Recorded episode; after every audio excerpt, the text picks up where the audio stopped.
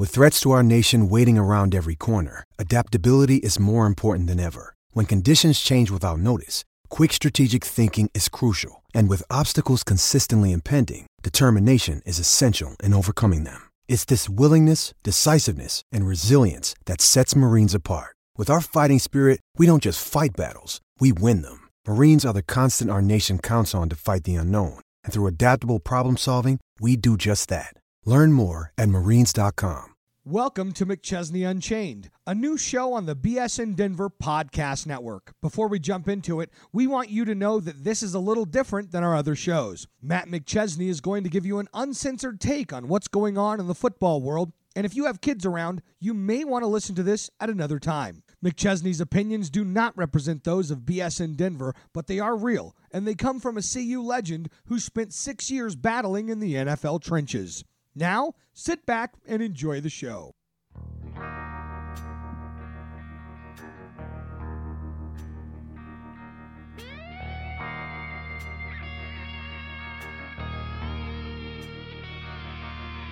a long, lonesome highway, east of Omaha, I could listen to the engine moaning out his one old song. Think about the woman, or the girl you knew the night before.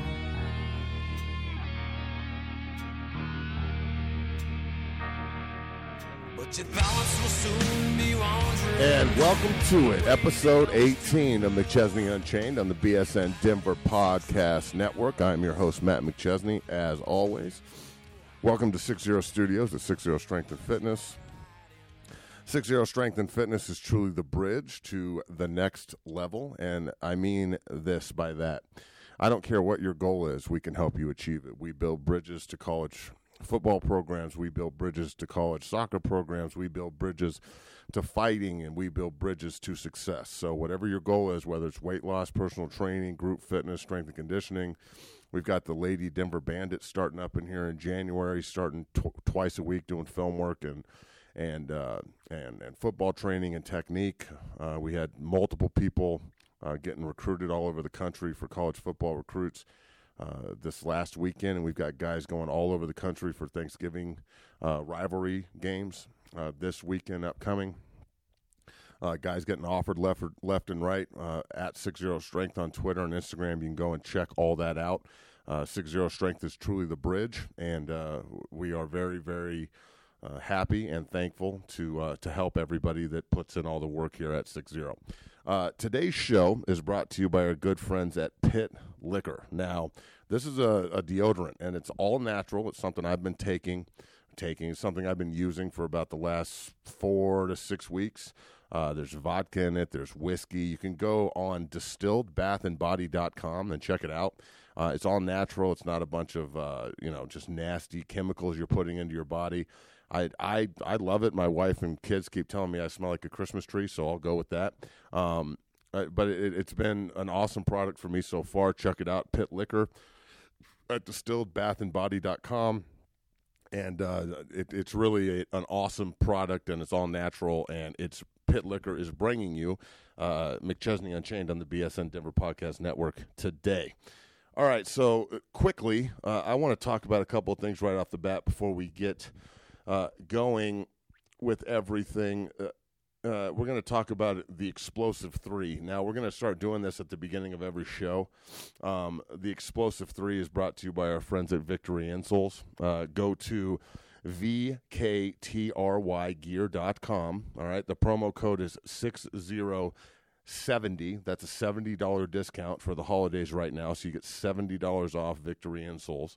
Uh, and V K T R Y gear dot com is going to bring you the Explosive three to start McChesney Unchained here on the B S N Denver Podcast Network. So, uh, number one, uh, Condoleezza Rice to the Browns. Now, look, man, if if you're if you're out there thinking, in my way of thinking, that you know opportunities are are endless for for people, and I don't really care about your gender.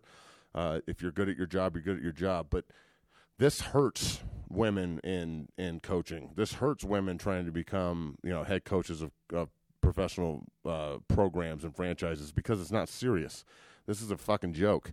I mean, it, it's a joke, and it makes the Browns look even worse than they already do. I mean, it, it's just this is the kind of shit the Browns do. If Condoleezza Rice is the head coach of the Cleveland Browns, I mean, what what did she do to get that job? She was on the board for college football, so she's qualified to be a head coach of a, of a professional football team.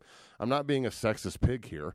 I, it, if anything, you know, the people that are just standing on the table beating, you know, beating the door down for this particular thing, you're a moron. You have no idea what you're talking about, and I don't think it's a good fit for either party. So let's make sure that doesn't fucking happen, huh? That's a joke. I mean, the Browns are already a joke, but the last thing Baker Mayfield needs for his progression uh, is, you know, the same lady that thought it would be a good idea to invade Iraq. Um, so, yeah, not her. Okay, so uh, number two, um, just awful news, and we're not going to spend too much time on it, but I just want to say to Michael Gallup and his family, the fantastic C S U receiver whose brother unfortunately committed suicide the other day. He's taking a leave from the Dallas Cowboys. Mike, to you and your family, I mean, I, there's nothing that I can say or anyone can say to help you with this pain and anguish you feel. I've lost my brother Nick and my cousin Brandon, who was like my baby brother. Brandon was sixteen, Nick was twenty-two. Neither one of them to suicide, but I've lost a ton of really close friends to suicide. Um, and there's nothing worse than losing a brother. Uh, I did it in before my third season, and my baby brother died. And, and football was a, it's something that helped me distract from all the pain, and I still carry it around with me every day. So I don't really know what to say here other than I'm sorry, Mike, and it's just terrible. And the pain and suffering that your family's going through right now, it's it's unbelievable, but I can only imagine how your brother felt if he would take this kind of action, uh, unfortunately. So if you get a chance, maybe say a prayer for the Gallups and put something nice out there on social media in support of him or something. I don't know. Just do something to help. Be, an, be a, a shoulder to lean on or an open ear for somebody to talk to uh, if there's a problem, because there's a lot of people out there struggling, and many people don't want to talk about it, myself included. So Michael Gallup, I'm so sorry for you and your family. And uh, as a guy who knows what it's like to lose brothers, I, I'm I, I'm devastated by the news. All right, so trying to uh, have a, a little bit of a brighter note here. Unfortunately, the third topic isn't that fun either. Uh, Coach Mack is out at C U as the head coach after five seasons. Um, we're going to talk about this a little bit more, obviously, later in the show. Adam Munster-Tiger Uh, it's so nice to come on and join us, and he covers the hell out of the Buffs. So keep uh, your ear to the to the ground for that one. That'll be later in the show. But my initial thoughts on this is it was time after the the uh, press conference I saw after the Utah game that he, he looked dejected. He looked like he knew what was about to happen, and that was I, I didn't like the fact that he said, well, a lot of people told me not to come here and blah, blah, blah. Like that's It was very unprofessional in my opinion, but it, I don't know if anything's been that professional over the six-game losing streak. You know, to start five and oh and be nationally ranked and beat Nebraska, beat C S U, beat Arizona State, a team that is really good in my opinion, and then to drop six in a row like this and still have a chance to go to a bowl game. They can be six and six if they beat Cal. The seniors have got to rally. Um, I, I just want to say thank you to Coach Mack and, and his family for everything they did to pull C U out of the depths of despair. Uh, that was bad uh, when he got here. So, you know, he, he did a lot, but it's time for another coach to take us into the stratosphere. So we'll see what happens there, but we'll talk about that later uh, down the road in McChesney Unchained on the B S N Denver Podcast Network. So that's the Explosive three brought to you by our friends at Victory Insoles, V K T R Y gear dot com. Check it out. Remember, the promo code is six zero seven zero, and it'll give you a seventy dollars discount for the holidays on, in my opinion, one of the best training tools out there if you're looking to increase uh, dorsiflexion of the toe, force production off the floor, and then just overall explosiveness uh, from your feet out. So check them out, V K T R Y gear dot com, promo code six zero seven zero for a seventy dollars discount. Okay, so Monday night game is in the re- is in the books from last night. Uh, this is the Neuro X P F dot com N F L Wrap. Check out Neuro X P F dot com for C B D-based recovery. Uh, it's an incredible product that I take on the daily. Kyle Turley, the great Kyle Turley, nine-year N F L vet, uh, came up with this company, and he's the one. Spe- he's the tip of the spear. Um, if you take Advil and ibuprofen and Celebrex and all that shit, check out the M C T extended release oil. uh, C B D pills. They can help you from a more natural standpoint. Check out the gummies. They can help you from a more natural standpoint. Check out the M C T extended release oil. I use that every night, put it under my tongue before I go to bed, sleep like a baby the majority of the time. Uh, the muscle rub is amazing. I use it on my shoulders, my lower back, my neck every day. My wife uses it as well. So neuro X P F dot com will bring you the N F L wrap, and we're going straight into it, okay? So um, we'll talk about the Monday night game last. All right, so Thursday night, Green Bay and Seattle throw down. Seattle gets the win. They improved to five and five. Green Bay, Coach McCar- uh, Matt uh, McCarthy is probably out up there. You know, he won a Super Bowl with Aaron Rodgers, but there's obviously a disconnect. There's something going on there. Green Bay need, needs to find a way to consistently play some defense, although no one plays defense in this league. Um, I think that Green Bay is under uh, underutilizing Aaron Rodgers. You know, if you have that guy under center for that many years and how many years to come, and you've only gotten one Super Bowl and one Super Bowl appearance out of it, that's uh, that's an indication that things are not very good above Aaron Rodgers. They got to figure that out. Seattle's five and five, and I think they're a scary dark horse to get in in the N F C uh, as that sixth seed, and nobody wants to play Seattle in the playoffs. They are just young and hungry, and Russell Wilson's a dog, and he can keep you in any game. I love the fact that they're old school and that they decided to run the shit out of the football to help their young defense and to help their quarterback, who's a great play-action passer and a and, and guy who needs the pocket moved in order to be successful. So that was a hell of a game. Seattle got the win. Uh, Tennessee and Indianapolis. Tennessee went from throttling the Patriots to getting throttled by the Colts. Both teams sit at five and five. Uh, I think Andrew Luck is definitely the comeback player of the year. He's got over thirty touchdowns, but he could, he's in the running for M V P. Frank Reich has done a great job with that team. Look, man, everybody got on his ass hard when he went for it uh, back in the day uh, or, or back in the early season against Houston on that fourth down, and he essentially gave Houston the game. But since that point, his team saw that the, that he's all in to try and win every week, and they've rallied around him, and now they're five and five and sitting pretty and fighting for a wild card spot, and maybe this the this the A F C South crown. I mean, Houston's good, but ten, or Indianapolis, Tennessee is only two games back. Jacksonville's done after they got their ass kicked by Pittsburgh. So, look, man, Tennessee, Mariota went down. It's just a stinger. He'll be back. I, they are Jekyll and Hyde. I don't know who they are. Vrabel's got to figure that out. Maybe they're a year away, but they're five and five, sitting sitting in a very competitive Uh, Uh, place, and Indianapolis is five and five, sitting in a very competitive chair. So we'll see what happens there. But that was a pretty good game too. Uh, the Colts look like that they've definitely got their shit together, and they're back a thirty-eight to ten beatdown of, of Tennessee. Tennessee cannot beat Andrew Luck. They hate playing him. Uh, the Texans and the Redskins. The Texans go to D C and get a huge win, twenty-three twenty. Um, You know, first and foremost, Alex Smith, that was an unbelievably gruesome leg injury on the on the anniversary of Joe Theismann's gruesome leg injury in the same stadium. Uh, you know, that's terrible. We never want to see anybody get hurt, but he's got a seventy-one million dollars guarantee on injury, so that kicked in right when he got hurt, and I'm sure that he'll be back after an extensive rehab. Uh, Colt McCoy is going to be the starter there. They went out and signed uh, Mark Sanchez uh, to be the backup. I don't know why they would sign Mark Sanchez. He's god fucking awful, but whatever. Um, Colin Kaepernick would probably be a better fit there, but that guy's not getting a job in the N F L. Uh, I like Houston. I think that they're a really solid defensive football team. J J. Watt's an absolute freak. I don't know how you block that guy. I didn't think they played necessarily that well. I watched the whole game, but they found a way to win, and that's really the key here, is just finding a way to get a W every weekend. Uh, Washington on the other side, they're six and four. They're still sitting per, in, in the one seed in the East, but I would not be shocked if this team hits, you know, hard times right now with their quarterback out. They've lost their first receiver. Their offensive line's in shambles. I mean, the, the entire offense is hurt. So now with their starting quarterback going down, it's even more paramount for that defense to play well. And just think, if they were healthy, if everybody was healthy on that team, the Redskins would be pretty damn good. So I think it might be over for Washington, with especially with the Cowboys nipping at their heels the way they are. Uh, speaking of the Cowboys, they improved to five and five. They drop Atlanta to four and six. Uh, I thought it was a must win for both teams. Atlanta's it completely fucked, in my opinion, playing in the in the N F C South. New Orleans and Carolina are above them. Tampa's dog shit, uh, unfortunately for Ryan Jensen. Although they didn't play competitive against the Giants, they didn't play well. Um, Carolina and New Orleans are the class of that division, and New Orleans is maybe the the one seed in the N F C. So Atlanta needed this game bad. They rocked the All Blacks, which I love, and they lost.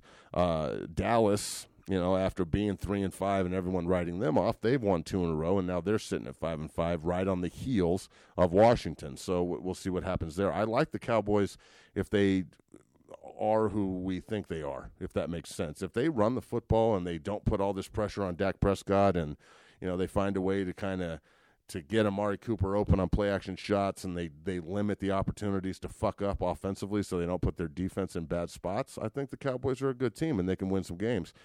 If they try and do this, you know, Dak Prescott's a fifty-time a game thrower, and he's the he's the franchise and all that shit, they're going to lose.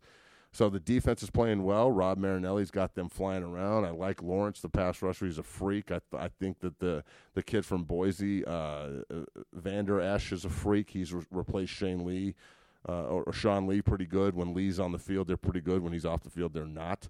Uh, Cheeto Awuzie is, is killing it right now. The ex-Buff, he's doing a really good job. So the Cowboys are on the up. We'll see what happens there. They have a a really long history of choking everything away, so we'll see. Uh, Sunday night football, uh, the Vikings drop one to the Bears. The Bears improved to seven and three. It looks like they got the N F C North on lock if they can just keep it up. Uh, once again, Khalil Mack is just an absolute freak. The straight arm that he put on the, the tackle dropping him was just crazy, and he does that routinely. One arm is always longer than two. Remember that. Um Chicago's real. They can play defense. I love their three-technique. Hicks, I think, is an absolute stud. Uh, Trevathan, fifty-nine in the middle. Bronco fans know him well. I think he's a stud. I like their secondary. They're very opportunistic, and they're ball hawks. It reminds me a lot of the the Urlacher, Lance Briggs, you know, Alex Brown, Peanut Tillman defenses back in the day, where they were super opportunistic and they could pressure. Uh, and look, Mitchell Trubisky has figured it out, man. It, the offensive line's playing well. The receivers are playing well. They get Anthony Miller back. Uh, the, they're a fantastic draft pick from Memphis. And I think Trubisky could be a a a a long time coming for Bear fans. A guy that can actually hold the job and do a good job and consistently win games and and not just be a slappy. They've had a long line of slappies there, especially, and they've had good defenses in the past. I mean, think about this. Rex fucking Grossman went to the Super Bowl with the Bears. Imagine if they had anybody proficient. They would, probably would have won. So they lost to Peyton Manning's Colts that year, but Rex Grossman, I mean, they should get a ring just for getting Rex to the Super Bowl. So if Rex, if, if Rexy Grossman can get to the Super Bowl with the Bears defense, God knows what this what this year's team can do. Uh, but I, I like the Bears. I, Minnesota's tricky for me. I don't know who they are. Um, Cousins doesn't like getting hit.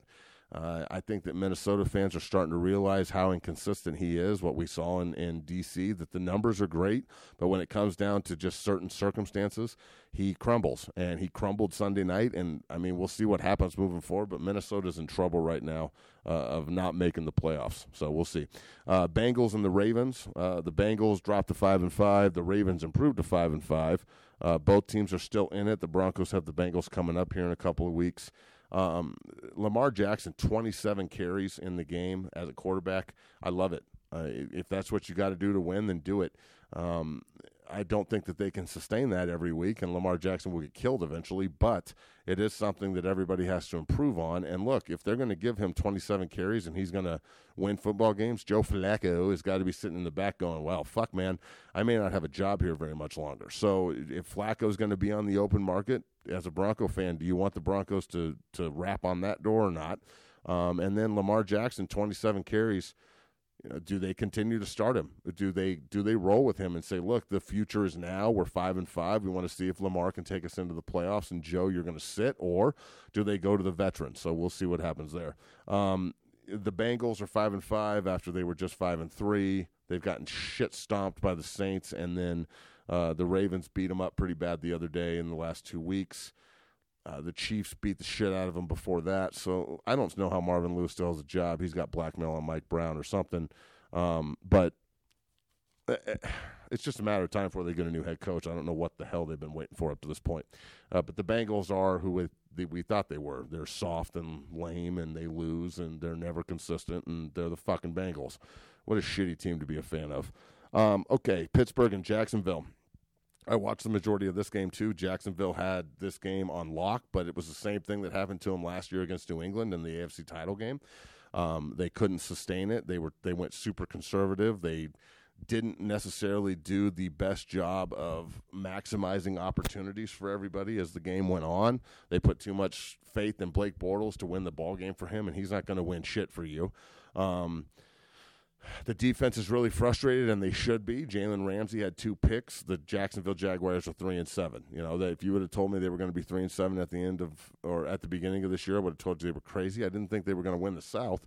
I picked Houston to win the South, but at the same time, Jacksonville's too damn good on defense alone to be this shitty. They've got to figure out what they're doing with with their quarterback situation. They extended that guy last year, so. I mean, I, I don't understand what in the Sam hell that was about, but it is what it is. Um, Pittsburgh, on the other hand, improves to seven two and one. Uh, I think that they have an opportunity now to to be pretty good. Uh, last year, I think not playing in the wild card round hurt them uh, because of the simple fact that uh, it, the simple fact that I don't think – they were as prepared mentally as they should have been, and Jacksonville was really hungry. They played the week before and beat up Buffalo. So Pittsburgh kind of slept on Jacksonville last year, and this year they took it seriously, but it took them until the fourth quarter to do so, and they came back and won twenty to sixteen. I like Pittsburgh. I think that they can, when they figure out who they really are, they can be really good. I think Jacksonville gave them that game more so than Pittsburgh taking it, but it, it takes both sides. I mean, it, it one side just doesn't give up. So Pittsburgh's a good team. They're scary in the playoffs, especially if they're an underdog. Last year they were a, a favorite and they got beat. This year they're probably going to be one of the underdog teams. I wouldn't be surprised if they win some games. Um, okay, so moving forward. Um, Eagles in New Orleans. New Orleans beat the bricks off of the Eagles. Uh, you know, I don't know if, if Philadelphia is a product of a Super Bowl hangover uh, or if they're just simply not as good as we thought they were. Um forty-one to seven losing at New Orleans is bad. It's bad on defense. The pass rush wasn't getting home. The secondary is getting chopped up. They lost another player last week uh, to, to injury for the season in the Eagles secondary. This may be a circumstance where Philadelphia doesn't make the playoffs this year. Remember, New England won their first Super Bowl and missed the playoffs the next year, and then went back-to-back in oh three and oh four. So I personally think that Philadelphia has a ton of potential and a ton of, of talent on that roster, and they're going to be really good moving forward. But, you know, quarterbacks hurt at the beginning of the year. Everybody's happy about winning the Super Bowl, maybe a little too happy, and the Super Bowl hangover's sitting in. And no one – they can't sneak up on anybody this year anymore. They're no longer the underdog Eagles. They're the Super Bowl champs. So, you know, dealing with success is sometimes just as hard as, as trying to rebuild after failure. So – Uh, hopefully Philadelphia can figure this out. I think the N F L is better when they're better. Um, they're four and six. They're not out of it. They could easily win a couple of games and get straight back into the mix. But as of right now, it looks like Philadelphia could be done. Uh, New Orleans, on the other hand, may be the best team in football. And look, Drew Brees is on some other shit. I mean, he's got weapons for days. They do a great job of game planning this. So guys, you know, are are running wide ass open on both sides of the field. It, it seems like they're playing with an extra uh, an extra player on offense because the guys are open all the damn time. And I think that Peyton has done an unbelievable job of of maximizing Drew Brees. Even though he's an old guy, he he looks young. He looks spry. The run game is there to set up the passing game, and vice versa. The passing game is there to set up the running game. And on defense, they've got the correct combination of youth and exuberance. They went out and got Lattimore, who's a stud. They've got Cam Jordan, who can rush the passer. I think that New Orleans is relishing the fact that everybody thinks the Rams are the number one in the N F C because they already beat the Rams. They got the tiebreaker. So I think New Orleans, the road to the Super Bowl is going to go through the Superdome, and they are going to be tough to beat, man. They are a really good fucking football team. Okay, so last night, Monday Night Football, uh, the Rams and the Chiefs, fifty-four fifty-one uh, Rams. Yeah, it's entertaining. No one's debating that. Um The the I thought that the flags that were being thrown were atrocious. I thought they were terrible. Terrible. I mean, the, the opening drive of the game, where they threw a personal foul, unnecessary roughness, like a targeting. All three of the players were standing straight up. No one even hit the ground. That's targeting and a personal foul. It extended the drive, and the Rams scored. Look, man, I'm all for Madden scores, but this is I I I wasn't impressed by that. I'm not impressed by two teams that can't stop a nosebleed. Those teams aren't going to make it to the Super Bowl. Yeah, you can score points all day, but shit, man, you better be able to stop somebody. Even the greatest show on turf had dudes on defense that could get a stop. I, I just I can't buy into a team that's going to give up that many points. Kansas City's, yeah, they're in a ton of shootouts, but shootouts go both ways. Very rarely do shootouts just always go with the team that's scoring all these points. Point in case, last night they scored fifty-one and lost. That's not a, that's not a recipe for success. So I, I don't think that either one of these teams will play in the Super Bowl. Uh, I think that the Rams have some huge holes in the secondary, and they're always chasing. Talib's coming back, but, uh, I mean, great. Um, Sue and Darnold are, are great players. Brocker, they have great individual talent, but there's a disconnect, and I don't know. I think Wade's a great coach, but, look, I just think that the N F L is really hard to play defense, and they're not very good on defense. Uh, Kansas City is equally as atrocious on defense, and they gave up fifty-four points last night. They gave up a ton of points on the road to the Patriots and lost. I just I don't see how they're going to be able to keep up with teams in the playoffs when the when the game changes, and you know it does. As the when teams get into the playoffs, the refs start throw, stop throwing so many flags. Thank God, because they got to stop with this, because I, I really think that the game is being. The game is being compromised because the refs can't stop throwing flags. And last night there were like nine penalties in the first quarter for Kansas City. And, yeah, some of them are penalties, but seven of the nine just weren't. They don't need to be called.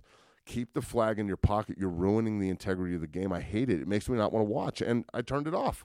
I turned it off. I woke up this morning early and watched the last quarter or last two quarters because I, I couldn't watch it anymore because of all the flags. So, yeah, last night was sexy, and I had six touchdowns and four touchdowns. It's all great, but I'm sorry, but I, I can't get with it, man. I, neither one of these teams are going to be good enough to play on Sunday, on Super Bowl Sunday. Neither one of them can play defense. Um, the refs helped both teams exponentially last night with these soft-ass calls that they're just not going to get in the playoffs.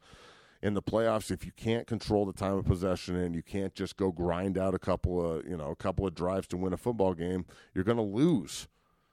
You're going to fucking lose. And I wouldn't be surprised if both these teams lose. And the Rams last year, they were high flying on offense. They got into the playoffs. They lost thirteen to ten at home to the Falcons because the Falcons shortened the game and played defense, kept everything in front of them, didn't take chances. The refs weren't throwing bullshit flags like they were all year helping the Rams last year.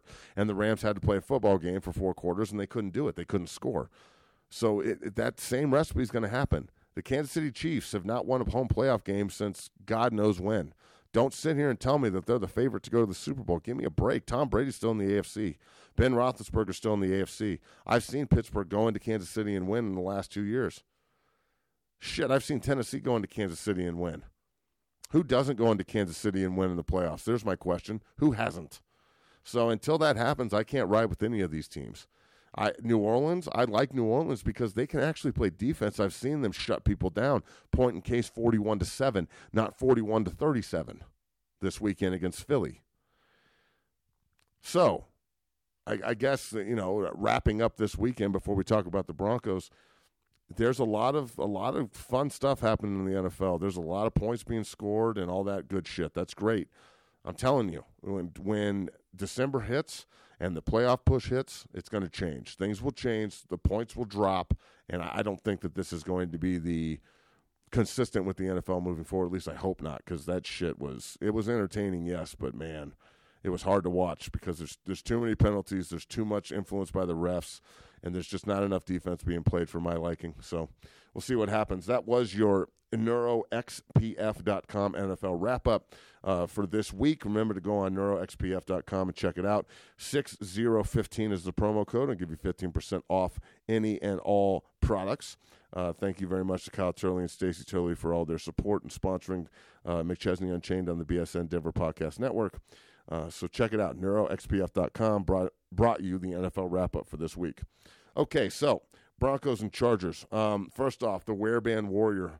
The, the Warriors uh, of the week are definitely the offensive linemen. Uh, McGovern, Elijah Wilkinson, Billy Turner, Garrett Bowles, Valdir. Uh, the five of you balled the fuck out. It was incredible and awesome to watch. All the haters and doubters out there. I said it last week. Don't be surprised when, when these boys show up and show out, and they did. Um, yeah, the game was up and down, and there were a lot of penalties called against the Chargers, almost eighteen or nineteen of them, I think. And, and yeah, Keenan Allen has every right to say what he said. I mean, it, if I'm the Chargers, I think I handed that game to Denver too, but Denver did do a lot to win it as well. Um, so, look, the Wear Band Warriors are those five guys up front. Go to wear bands dot com and check out uh, the product, uh, six zero two zero. You get a twenty percent discount for the promo code there. Uh, I put it in all – I put – all my lateral athletes in this room, especially the O and D linemen, in the wear bands all the time. They're an incredible product, and I highly, highly, highly advise everybody uh, to check them out and and uh, help yourself. It forces dorsiflexion of the toe. It forces inside load of your foot. It forces you to stay tall and erect through your shoulders, and, and it's just a great training tool for all lateral athletes. So check it out at wear bands dot com. So the O-line are your wear band warriors of the weekend, and boy, did they earn that. twenty-three twenty-one win. They improved to four and six. Uh, they are one game out of the wild card. Um, I personally think that the Broncos, you know, la- I, I don't. I want them to find a quarterback unless they already found him in Case Keenum. This is a great win for the team, but it doesn't mean shit if they can't beat Pittsburgh at home, and I think they can. Pittsburgh's due for a loss. They pulled one out last week against Jacksonville, so they're due. Uh, I think Denver has a lot to play for now moving forward. They improved to five and six, and all of a sudden the Broncos are sitting pretty, and they've got a lot to play for moving forward. They've lost to Kansas City twice and the Rams once, and all those games they held the opponents to under thirty points, and then you're watching last night fifty-four fifty-one going, man, maybe the Broncos can't play with anybody. So maybe, uh, you know, they had to cut their teeth early in the earlier this year and, and kind of go through some growing pains with the new quarterback and try and figure out how to do all this shit. And it all kind of came together uh, in L A on Sunday. Um, I love the grit and attitude of the team, the never give up. Uh, the fake punt was awesome. Um, it, it, V J not challenging the the two-point conversion. I like his explanation. I mean, I'm not trying to sit here and just beat the drum for the Broncos, but yeah, the fucking refs should try and get it right the first time and not put the, the coaches in that position.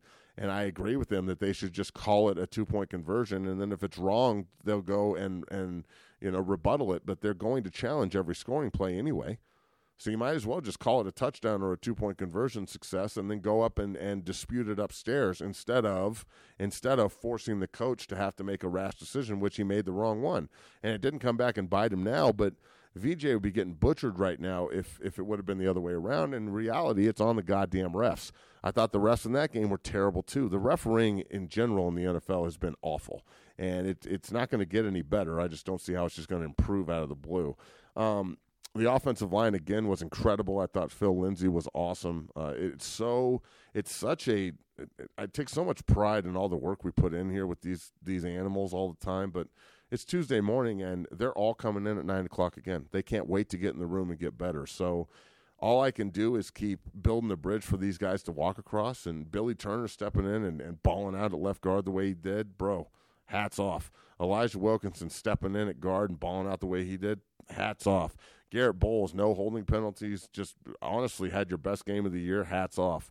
Connor McGovern stepping in at center. Look, that's your future center for the Denver Broncos is sixty. Uh, Paradis breaks his leg. He's out for the season. I think that Connor, at, at, by the end of the year, will have solidified himself as the starting center. I think it's a great position for him. Um, He knows all the terminology and everything you need to know from a mental standpoint, and he is a pit bull at the point of attack. He was beating the shit out of people the other day up front. So I think sixty is your is your future at the center position. Uh, Sam Jones is now your swing player off the bench. And I, I look, this is why the Broncos went out and got all this depth up front. This is why they did it, so they would have people to rely on now. You know, if you lose Ron Leary and Paradis and, and things like that, you, most of the time your offensive line is going to be in shambles. I think that they had their best game on, on Sunday. So hats off to Coach Cougs. Hats off to Strauss. Uh, they, I thought they were awesome. Hats, hats off to Billy Musgrave and putting together a game plan that, that fits his personnel. You know, in my opinion, also, there is no such thing as just guards or tackles or centers. There's offensive linemen and left tackles. If you're a left tackle, that's your position. The other four, you should be able to play all four positions if you're pretty versatile. Yeah, there's guard tackles and guard centers, but, you know, really good players are versatile and can help anywhere. So just keep that in mind as you hear all these, you know, quote-unquote experts out here talking about offensive line play that don't know shit. Uh, so, look, man, we, we strive for adversity in this room so we can get better, and we're going to improve this week trying to get ready for Pittsburgh. Pittsburgh's a good team, but they've got a lot of weaknesses on defense, and I think that the Bronco offensive line, and we're starting on it this morning at nine a.m., the Bronco offensive line can exploit them up front. I think we can beat the shit out of them and run run down their throat, and I think Phil Lindsay's going to have a huge day. It was great to see Royce Freeman out there hammering the ball. I think that that one-two punch is outstanding. Um, and look, Sutton, the emergence of Cortland Sutton, that was huge. That guy is going to be such a freak for the Broncos moving forward, man. I just, that Bronco team that I saw on Sunday, it was a much needed win, but I, that was a team that looked like they're still playing hard for each other. They still care, and they're not paying attention to all the negativity outside the walls. Because it's flipped already. Yeah, it's they're four and six, and they're still not a, a great team, but they're far from a bad one. They're far from a bad team. And I'm telling you, if you just look at it positively now a little bit and, and you try and look at it from a more optimistic standpoint, they got a chance right now to really put themselves in good position moving into the last four or five weeks of the season. So we'll see what happens. Great fucking win by your Denver Broncos. Uh, Chubb and Vaughn were absolutely destroying people. Von Miller, that was his. That was one of those Vaughn moments, just like in Arizona. You know, on Sunday was a Vaughn moment. Chubb, I'd say Chubb is going to break the the rookie sack record. So everybody that gave me all that shit talking about how he wouldn't even get to eight sacks when I said he'd get eleven, sit on that and spin. Choke on that one, crow. So, uh, look, bro, Chubb is going to be a fucking freak in this league for years to come, and he's doing nothing but getting better and better and better each week, and it, it's scary for teams to have to line up and try and figure out a way to stop Vaughn and Chubb. It opens up one-on-ones for guys like Gostis and Wolf. You see Gostis got a sack, too, using his length and his burst. Hell of a player. So I, I think that there's a lot of positive things going on moving forward for the Denver Broncos. Um,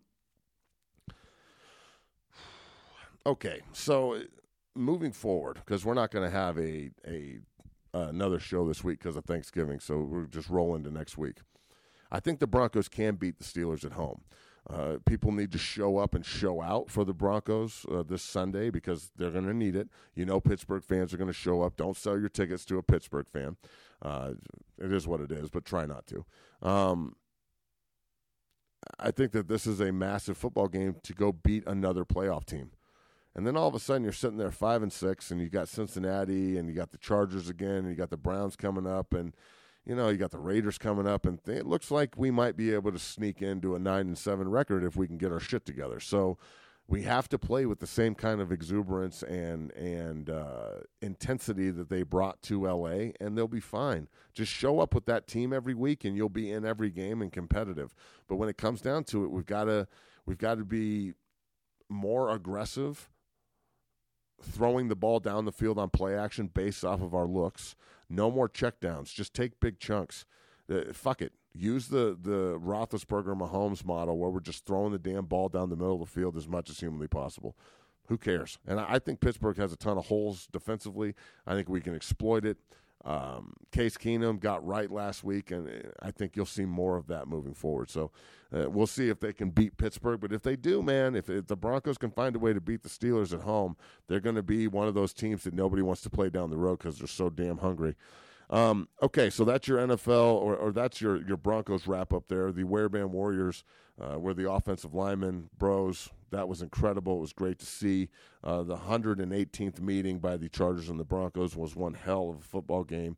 Uh, and the Broncos hadn't won in L A in a lot of years, so it was nice to get that victory. Um, okay, so Buffs and Utes. Uh, Utah walks in, beats up on the Buffs thirty to seven. In the snow, uh, Utah wins the South. Good for you.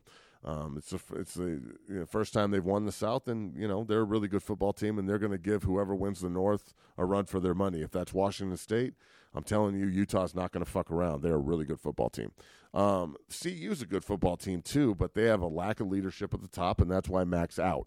Um, moving forward, you know Adam Munster-Tiger was so so. Uh, Uh, you know, gracious to come on and give us some of his time uh, talking Buffs and, and coaching searches and whatnot. So we're going to bring Adam on here uh, to talk about C U and what they need to do moving forward. And then after that, I'll give you my breakdown of C U and what I think they need to do moving forward. So here's Adam Munster-Tiger uh, on a Six Zero Studios interview, b s n denver dot com. And it's our pleasure to bring on Adam Munster-Tiger, who I don't know if there's anybody better out there covering the Buffs these days than Adam. Uh, you can follow Adam Munster-Tiger on Twitter at what, Adam? At Adam C M seven seven seven. So Adam three sevens, yeah. C M. Adam Munster-Tiger didn't fit on the uh, the, the Twitter uh, allowable characters there. No kidding. Uh, so Adam C M seven seven seven. It's the best follow for any and all Buff related news.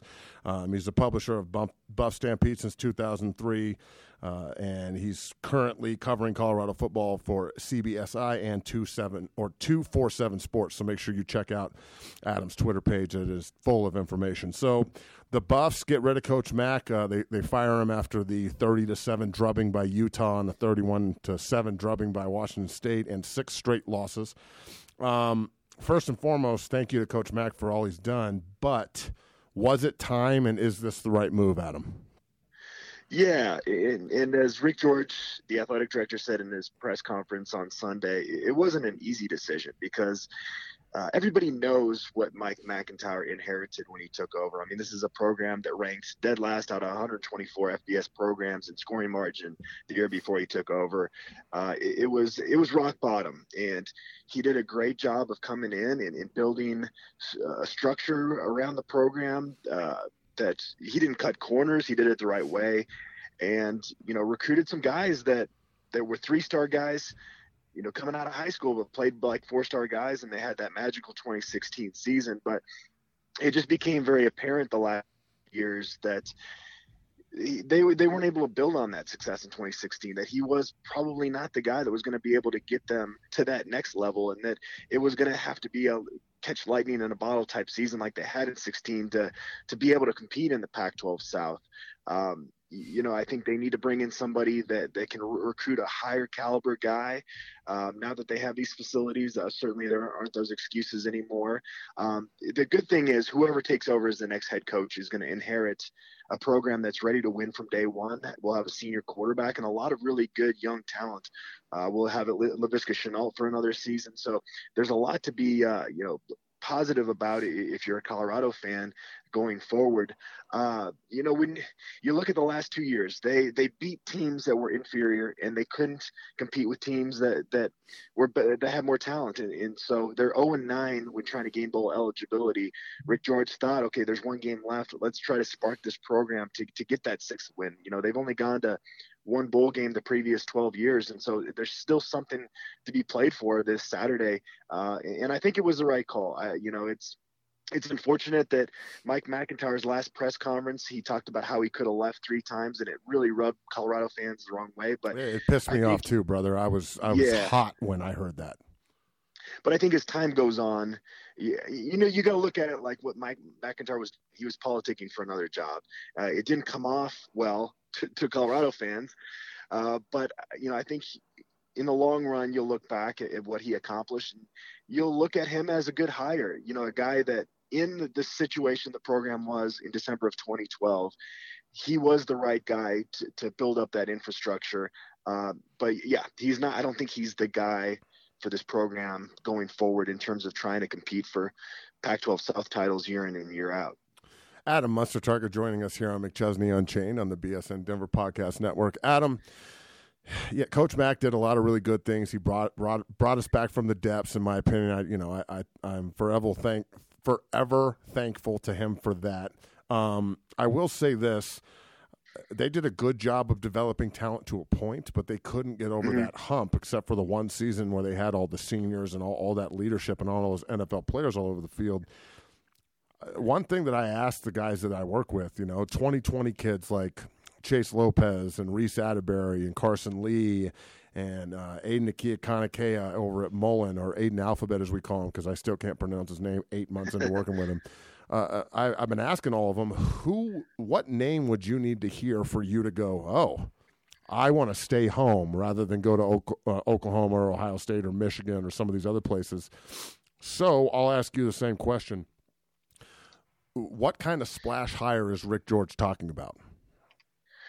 Well, it might not be a splash in terms of a Les Miles type. Obviously, he's going to Kansas, but I'll use that as Idiot. an example. That's a guy you could have hired, and people will be talking about it nationally, and I'm sure it would excite recruits right away. But if you're Rick George, you got to be concerned less with what E S P N analysts are going to say about your hire and less about what people are going to say immediately after that introductory press conference, and more about what you think that coach is going to do from a, you know, a, a passion standpoint, from a winning standpoint going forward. It's less about that initial splash and more about, if this coach wins football games and he has passion, which will lend itself to being a good recruiter, you're going to have success and you're going to be able to recruit those type of kids.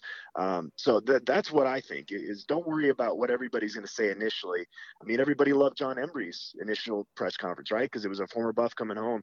You've got to find – Rick George is a smart guy. You know, he's he's a football guy. He he he, he understands it. And so I think he will have a good understanding of what – Uh, is going to be good for this program long term, more so than what people are going to say initially.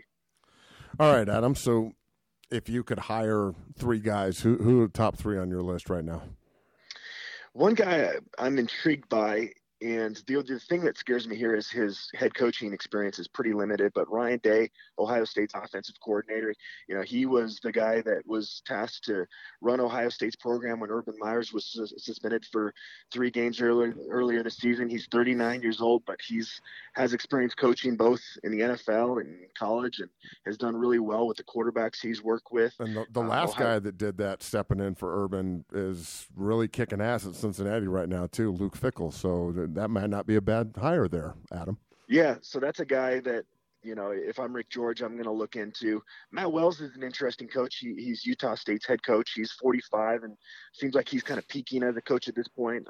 Uh, Utah State's ten and one, ranked in the top twenty-five, and, and he's a really uh, innovative offensive mind. You know, they rank second in the country in, in scoring offense th- this year. So uh, he's served as a recruiting coordinator at three different stops in his coaching career. So uh, he understands that side of it and the importance there.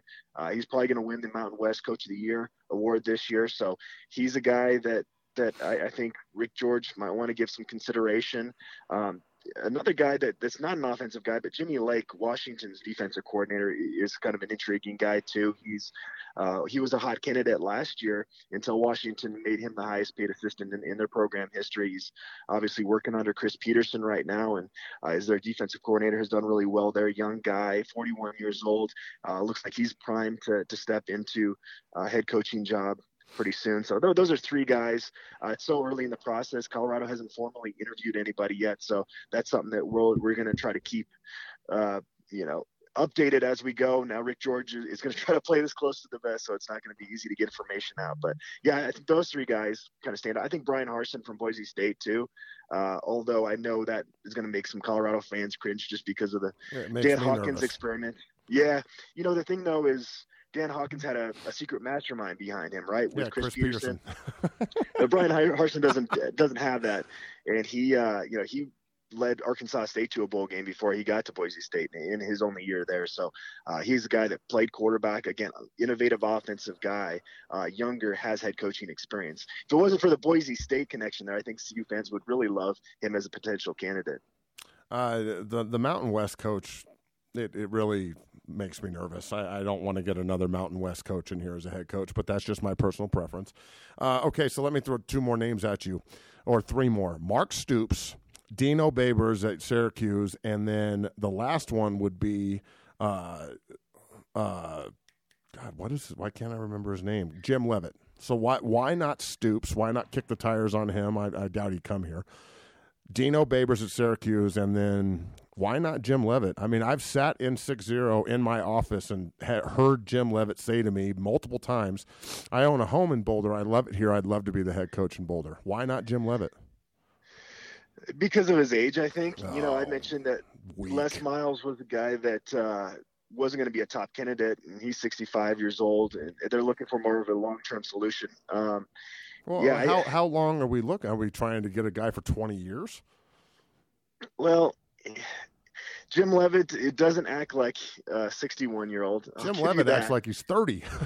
Yeah. Um, you know, he did some things, too, when he was a head coach that rubbed people the wrong way. Uh, he was kind of divisive on the coaching staff. It was kind of more about him than it was uh, him being part of a, a coaching staff and, and taking on the full team mentality within that coaching staff. So that's why I don't think he's, you know, his age and the fact that uh, he, yeah, he was really pretty much divisive.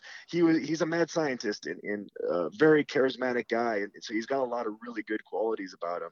Um, but I, I don't think that's going to be their next head coach. Dino Babers, I mean, if you can get him, get him on a plane right now, get that contract out. I just don't know how realistic that is. Um, and Mark Stoops, yeah, similar thing. Um, you know, he's making three point four million dollars at Kentucky right now. It's not going to be easy to, to, to pull a coach like that away.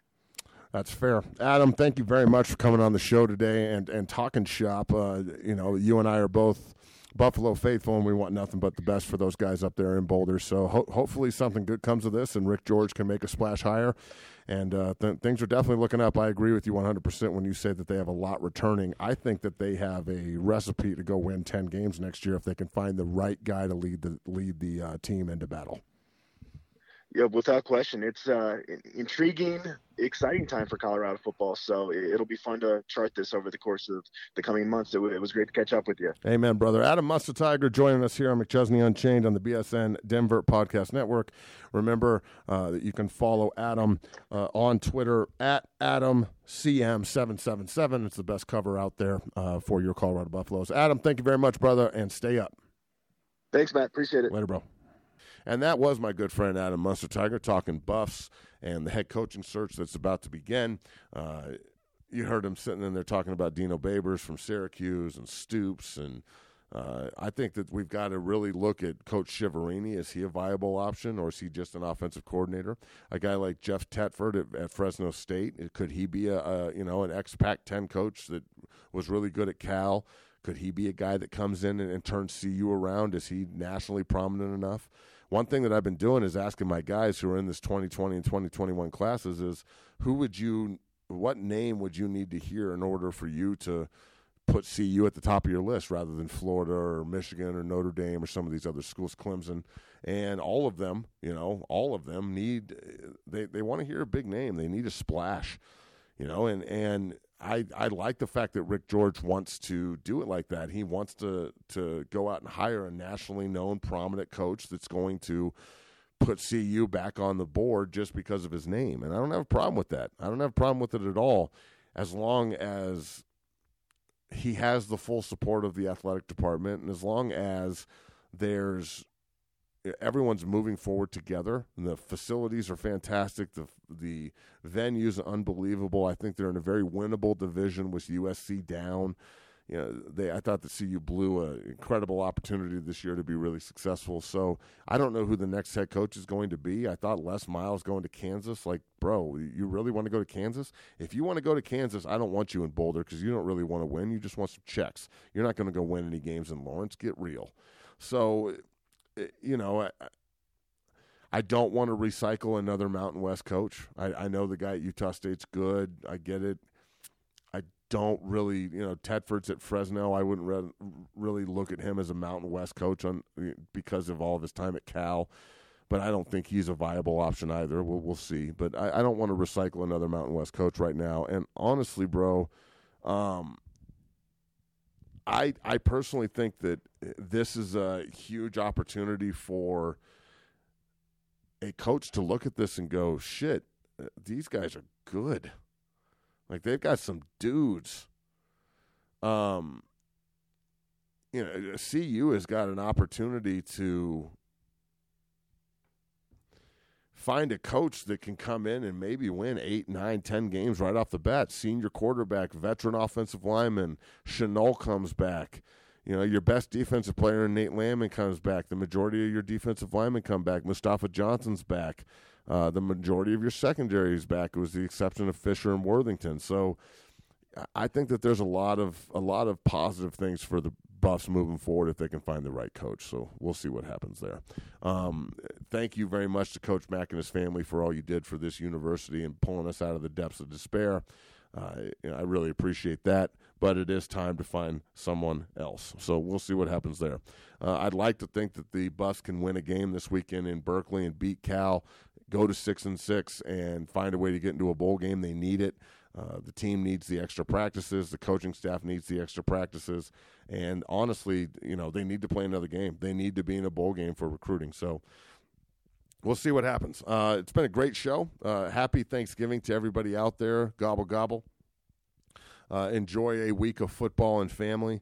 Uh, it, it's an incredible holiday. Uh, unfortunately for me, Thanksgiving used to be really fun, and now it's It just doesn't have the same zip and allure it used to, but it's still a great holiday. Um, I'm very thankful for everybody here at Six Zero that works their ass off. Very thankful for all the people I work with, and you know, my family and my friends. Very thankful for my wife Michelle and my boys, uh, and very thankful for B S N and all they do to support McChesney Unchained. So remember, you can go on iTunes and download McChesney Unchained and subscribe and get it every time it's up. Uh, if not, that's cool too. Check it out on Twitter and Instagram at Six Zero Strength, and then at B S N Unchained as well on Twitter. I'm at McChesney. That was episode number eighteen of McChesney Unchained on the B S N Denver Podcast Network. We'll be back after Thanksgiving. Go Buffs, go Broncos, get to a bowl game and get that fifth win. Uh, it's been a great show. Very thankful. And happy Thanksgiving, bitches. Gobble, gobble.